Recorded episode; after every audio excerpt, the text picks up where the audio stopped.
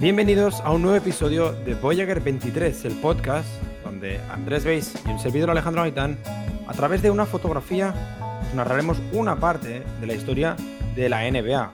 Las dos primeras semanas nos fuimos muy atrás en el tiempo, primero a repasar el inicio de la ABA y la semana pasada a la década de los 50-60, a repasar la historia de Johnny Moss, una de las voces más importantes de la NBA.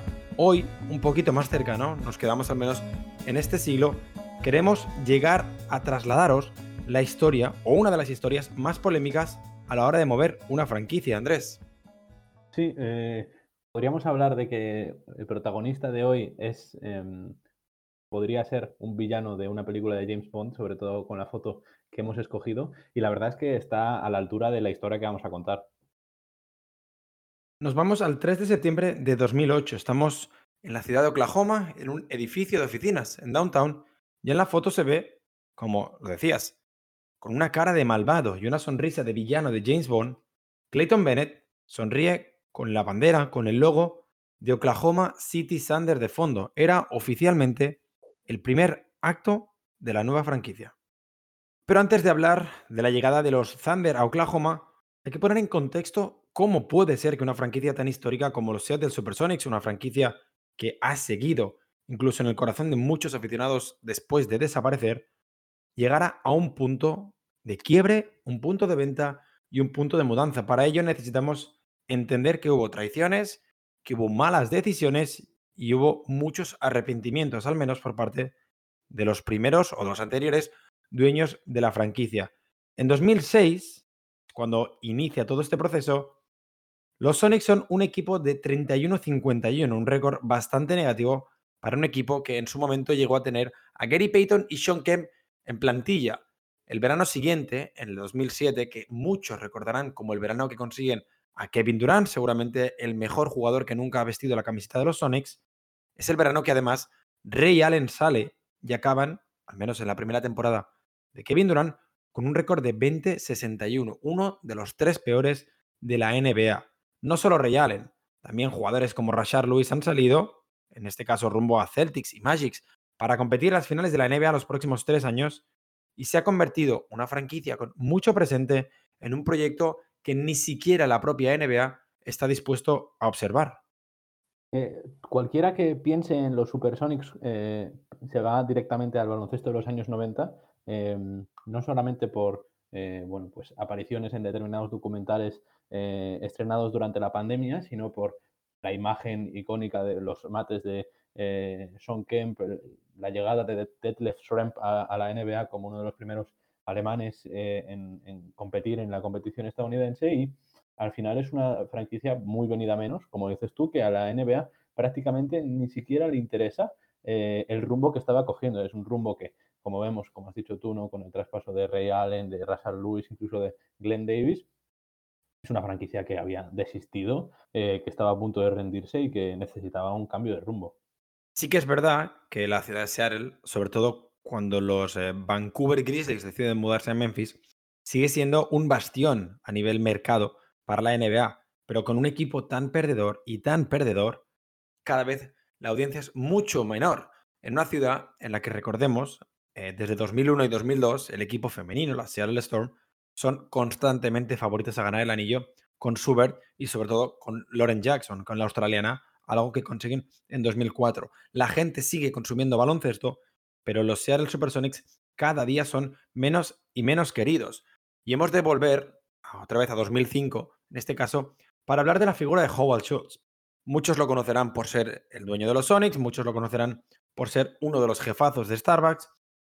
En Seattle lo conocen por ser la persona que traicionó a la ciudad. En 2005 solicita al estado de Washington la necesidad de cambiar el pabellón de los Sonics. Tiene razón, es un pabellón bastante antiguo, un pabellón de los 90 que no estaba para nada actualizado.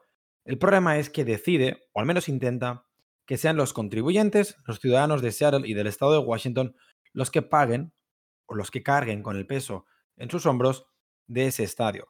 Un precio que Howard Schultz no quiere pagar. Evidentemente, bueno, no tan evidentemente, porque muchos estados han decidido apoyar esas medidas de los dueños de la NBA.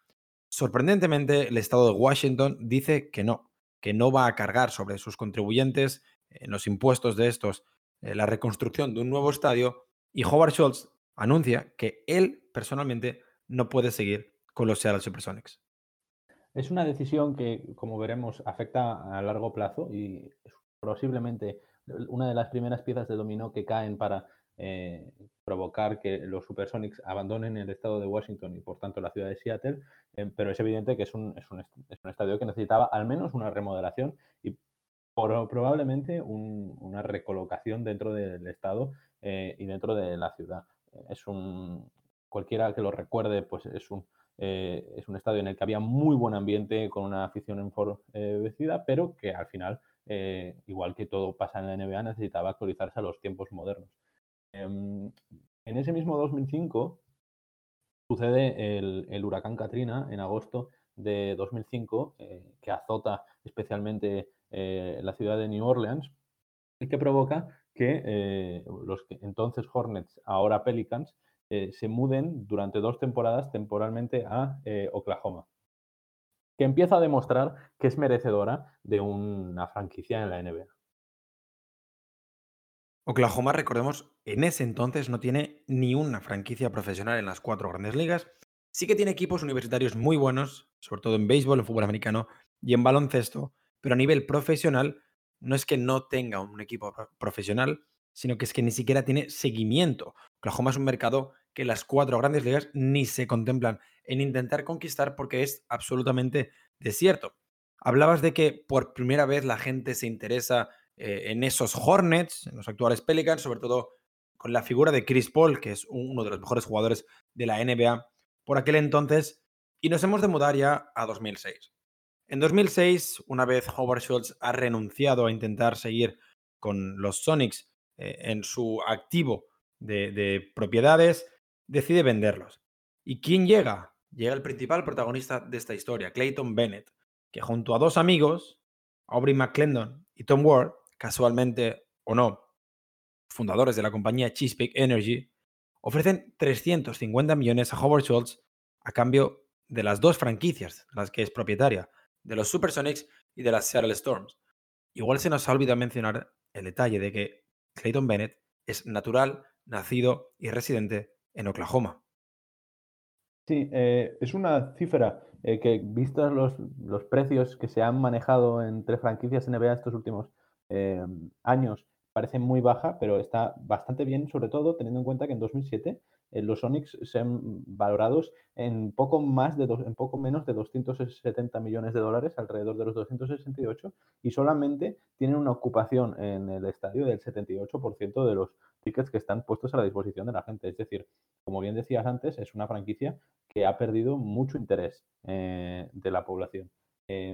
Precisamente por esto, ellos se interesan y como también comentabas, por casualidades de la vida o no, Chesapeake Energy, que es la patrocinadora actual de la arena en la que juegan los Oklahoma City Thunder, se interesa, promovidos también por Clayton Bennett, para hacerse con la franquicia. En una carta que escribe Bennett a Schultz para demostrar un poco por qué creemos que es un villano digno de una película de 007, le dice que su deseo, y de digno y real, es mantener a las 2 franquicias, los Sonics y los Storm, en el área de Seattle. Incluso hacen una petición para crear un estadio de 500 millones de dólares en la zona de Renton, en el estado de Washington. Pero aquí hay una sorpresa que quizá Howard Schultz esperaba, y ellos también, y es que el estado, al igual que rechaza la proposición o la petición de Schultz de hacer un nuevo estadio más barato para los Supersonics, también rechazan este carísimo proyecto de empezar pues la construcción de una nueva arena para los Supersonics. Una sorpresa muy grande, claro. Sí, una propuesta del actual dueño y una de las personas más importantes de Seattle, que la Howard Schultz, es rechazada. ¿Cómo van a aprobar la propuesta de 3 personas que acaban de llegar al estado y que realmente no tienen, en el fondo de su corazón, ninguna intención de mantener a la franquicia, porque realmente el único interés que tenían estos 3 señores eran los Sonics, de mantener a la franquicia NBA en Seattle? Consiguen vender a la Seattle Storm a un grupo de 4 mujeres para que se queden en en la zona de Seattle, y de hecho las Storm son actualmente las campeonas de la WNBA, creo que es el cuarto anillo de Subert con la franquicia de Seattle. Pero nos centramos en los Sonics porque en aquel momento se filtraron correos entre los tres protagonistas, entre Ward, Bennett y McClendon, en los que no estaban muy contentos de tener que pasar otro año en Seattle. Recordemos, la compra se realiza en julio de 2006 y el primer acto oficial en Oklahoma es en septiembre de 2008. De hecho, el draft de 2008 técnicamente todavía lo hacen como Seattle Supersonics. Correos donde se utilizan frases como "Another lame duck season in Seattle". Ni siquiera sé cómo traducir esa frase. Otra temporada de mierda, por decirlo así, en Seattle. Pero es una expresión muy bonita, la verdad, en inglés. Y donde Bennett sí que les insiste a sus dos compañeros o les pide un poco de paciencia, un poco de comprensión de que este era un plan no de un día, no de una semana, no de un mes, sino a largo plazo. Pero es verdad que tiene tanto a Ward como a McClendon a sus lados. I can't wait to watch basketball here next year. Ya se sabe en 2007 que el plan es para 2008 los Sonics no estén jugando en la ciudad de Seattle. Claro, es todo muy curioso, ¿no? Porque incluso a McClendon le llegan a hacer una entrevista y le llegan a preguntar en los meses siguientes, a lo largo del año 2007, si, pues sobre los Supersonics, ¿no? Porque, como decías, el acuerdo ya estaba cerrado desde hace un año. Y él decía que quería llevar a la franquicia de Oklahoma en un futuro y que ese era el plan. Y claro, David Stern, que era el ojo que todo lo ve, como si en El Señor de los Anillos nos encontráramos, observaba toda la situación y no se había preocupado ni molestado hasta que le hicieron llegar estas declaraciones de Aubrey McClendon. Y claro, ahí se enfada y se molesta mucho y le escribe un correo a Bennett amenazándole con una gran multa en el futuro por estos comentarios, por esta posiblemente mala fe. Una multa, por cierto, que acaba llegando y que es una cifra récord de $250,000 por estos comentarios. Bennett, aún así, le intentó hacer la 13-14 a David Stern, diciéndole que no, que confiara en él y que nunca había hablado con los otros dos de mover la franquicia a Oklahoma ni de que ese fuera el plan o el objetivo principal. Aquí es donde tú y yo tenemos diferentes opiniones, porque tú eres de los que piensa que Bennett le hizo la 13-14, como decías, a David Stern. Yo soy de los que piensa que David Stern desde el principio era consciente de la situación y que quizá quería ser un pionero al llevar una franquicia deportiva a Oklahoma. Al final, simplemente atando tres cabos y siendo un poco inteligente, y creo que David Stern cumple ambos requisitos, no era muy difícil entender que el objetivo de estas tres personas era llevar la franquicia a otra ciudad. Ya no digo Oklahoma, era llevarla a otra ciudad. Y al final, seamos sinceros, cuando franquicias en situaciones depresivas, como eran los Sonics en aquella época, son compradas y vendidas, o cuando eran compradas y vendidas en aquella época, hablo de inicio de siglo, generalmente eran porque iban a ser movidas a otra ciudad. Recordemos que desde finales de los 80 hasta los 2000, los movimientos, las compras y las ventas son un habitual en la NBA, que sí que en la última década ha ganado una cierta estabilidad muy importante.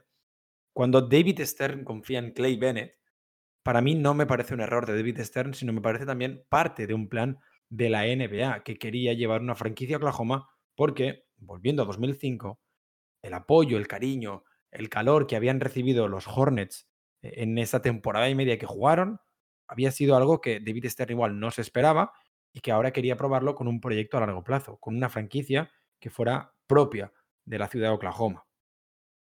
Sí, al final no hay que olvidar que las franquicias de la NBA no son más que pues una parte más de bajo la NBA.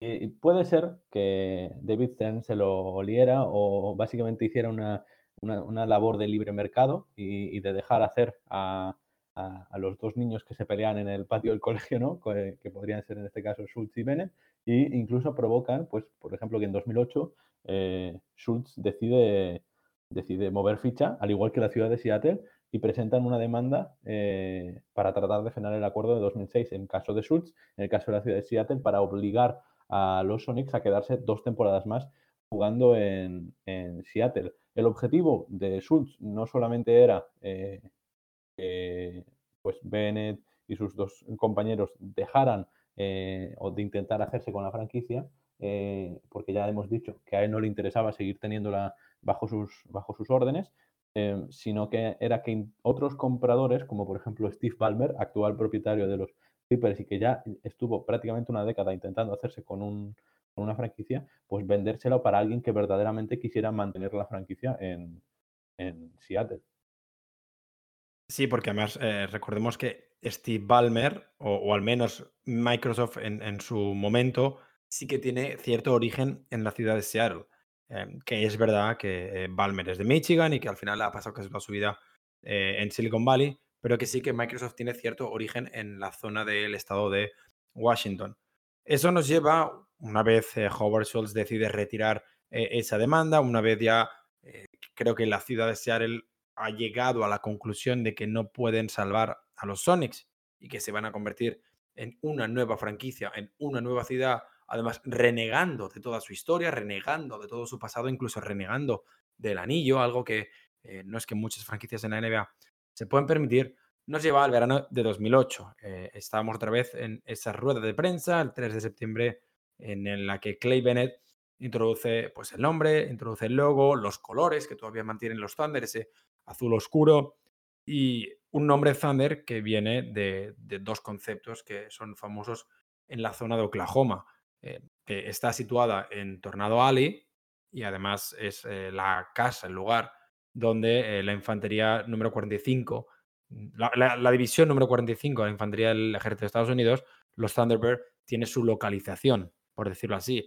Así que es un nombre que sí que puede ser que al aficionado local le sea adecuado, que igual al resto nos pareció un poco de dónde sale esto.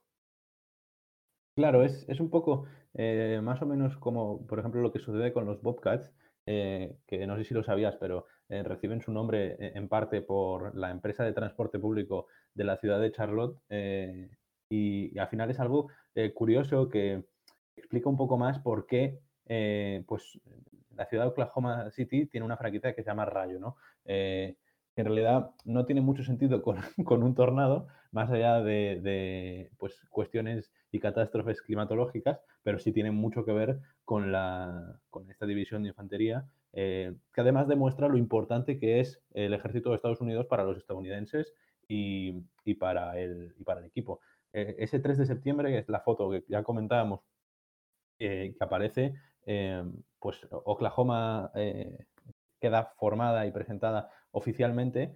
Hay que decir que esa Summer League la juegan pues, con jugadores de segundo año y con pues, agentes libres y potenciales jugadores del equipo, y la utilizan con una equipación negra y blanca en la que prácticamente pone Oklahoma City Thunder. Cualquiera que haya visto fotos de Kevin Durant en la Summer League, en su segunda Summer League, puede ver cómo esto es así, porque todavía no habían presentado, obviamente, las equipaciones y los colores.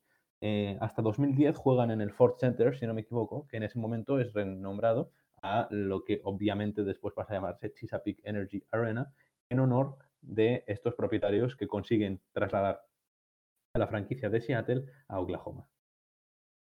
Hemos de volver otra vez a la figura de Howard Schultz, porque más adelante en el futuro, creo que ya es una vez ha renunciado incluso a su cargo en Starbucks, a su trabajo, por decirlo así, es cuando anuncia que vender los Sonics fue quizá el mayor regret, el mayor arrepentimiento de toda su vida profesional.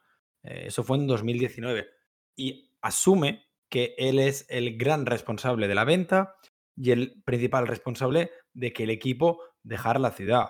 Se le ha relacionado, vamos a hablar de esto en un segundo, se le ha relacionado con que quizá en un futuro, si un equipo vuelve a Seattle, sería de la mano de Schultz, entre otros.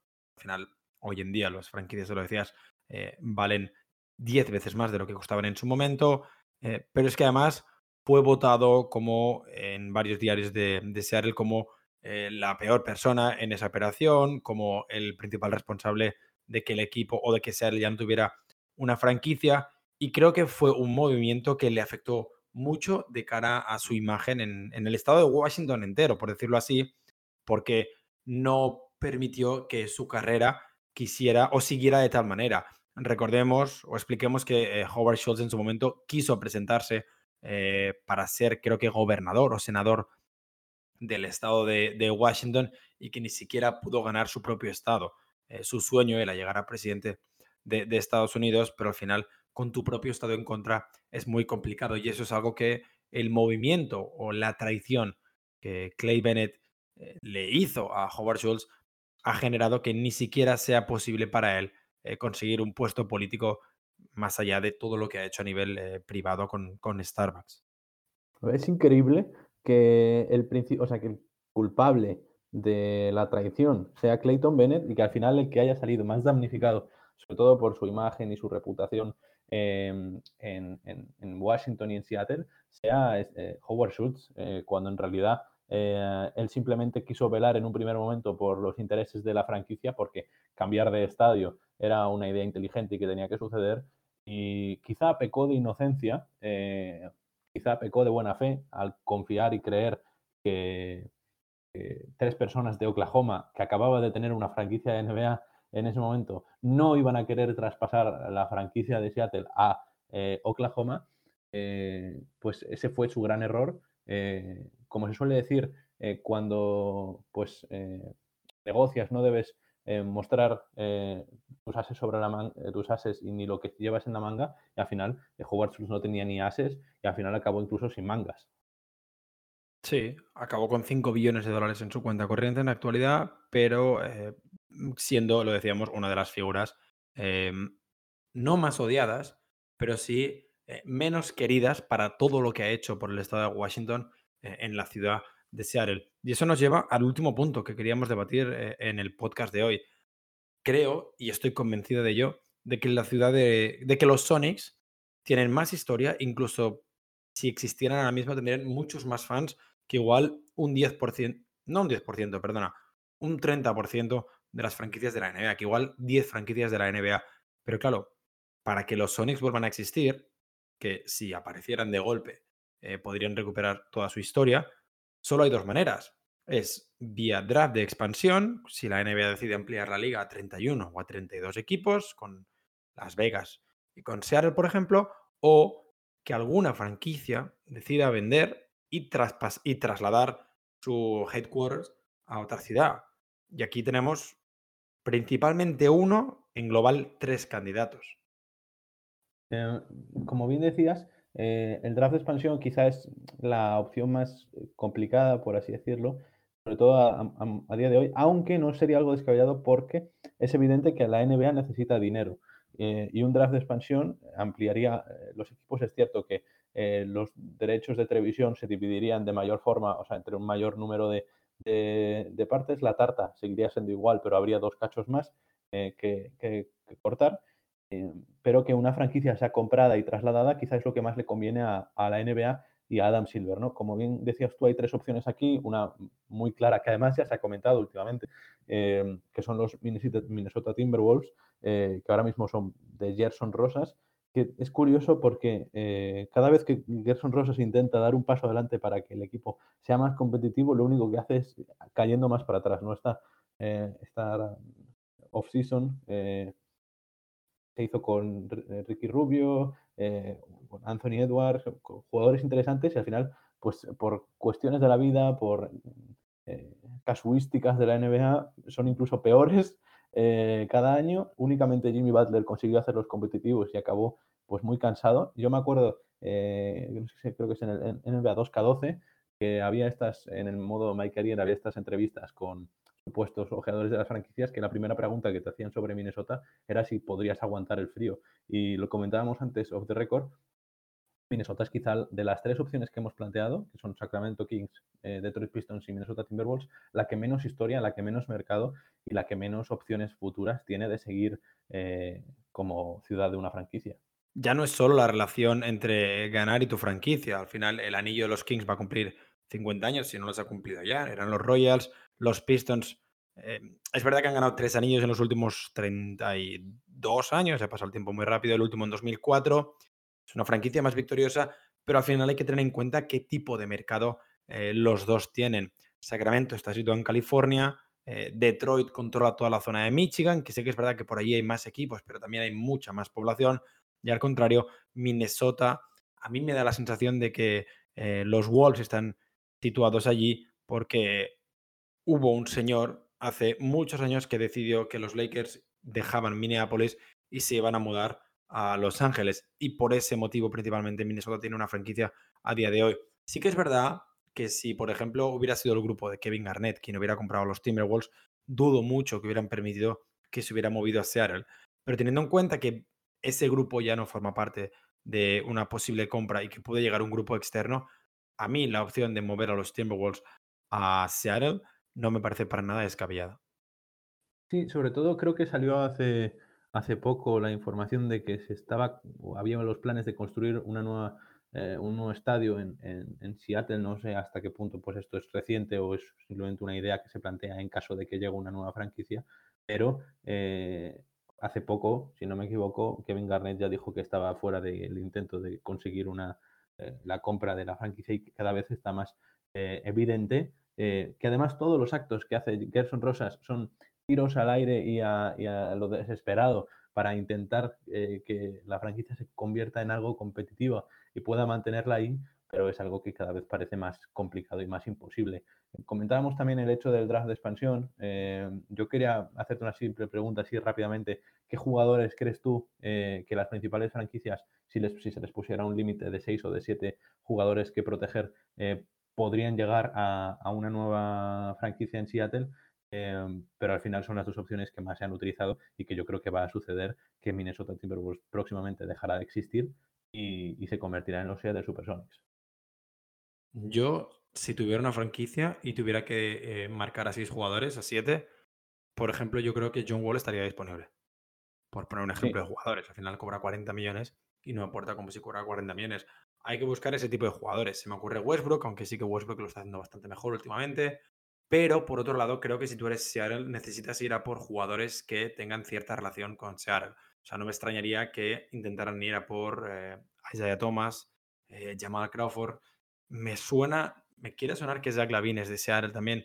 Hay varios jugadores que son del estado de Washington y creo que sería más un golpe moral o anímico para la franquicia intentar recuperar esos jugadores, intentar recuperar jugadores que formaron parte del colectivo del Estado. Algunos incluso jugaron en el Estado de Washington, en la universidad, para ganar de golpe una franquicia de vuelta y la ilusión del aficionado. Estoy completamente de acuerdo. Hay otra opción que es ir a por Kevin Durant, pero quizá es más complicada. Sí, pero, esa la he descartado por complejidad, pero sí que sería el sueño, claro. Sí, que además hace poco, creo que es en un amistoso que jugaron los Warriors en Seattle, si no me equivoco, portó la camiseta de los Supersonics y al final pues es lo que tiene que hacer un primer programa, una primera presentación de la franquicia como Clayton Bennett, pero con una sonrisa más cálida y dándole una oportunidad además a 2 renegados de la NBA como pueden ser Isaiah Thomas y Jamal Crawford. Un quinteto con Isaiah Thomas, Jamal Crawford, Avery Bradley, Zach LaVine y DeJounte Murray. 5 guards, no necesitas ningún pivot. 5 jugadores nacidos en el estado de Washington y en el banquillo Alonzo Trier. Creo que, y es verdad, Seattle tiene muchos jugadores nacidos allí que al final son hijos del proyecto Gary Payton, Shawn Kemp, y sin ningún tipo de duda los Sonics merecen volver a la NBA. Son una de las franquicias con más historia y, de hecho, la desaparición tan corrupta, tan sospechosa que tuvieron, provocó que la mística, que la leyenda alrededor de la franquicia se hiciera más grande y que más gente estuviera interesada en los Sonics, que a día de hoy siguen vendiendo camisetas como si fueran una franquicia activa en la NBA. Es un equipo, además, con muchísimo carisma. Tienen pues las equipaciones míticas, están muy bien, por algo siguen vendiendo. Yo creo que si fueran los Oklahoma City Thunder no seguirían vendiendo, porque hay que decirlo, y las equipaciones de los Supersonics dan 1000 vueltas a las equipaciones de Oklahoma y al final es algo normal. Esperemos que próximamente podamos volver a tener un equipo en Seattle. Yo lo digo siempre, cada vez los San Antonio Spurs me tienen más desencantado y cada vez estoy mirando con mejores ojos la aparición de una nueva franquicia en el estado de Washington, y esperemos que sea más pronto que tarde. Pues sí, esperemos que sea más pronto que tarde. Más pronto que los Sonics volveremos nosotros, lo haremos el próximo viernes. Hoy os explicábamos la historia del traslado, de cómo los Seattle Supersonics se convirtieron en Oklahoma City Thunder, pero el próximo viernes, Andrés Veis y un servidor, todavía no sabemos de qué hablaremos, os traeremos otro pedacito de historia de la NBA.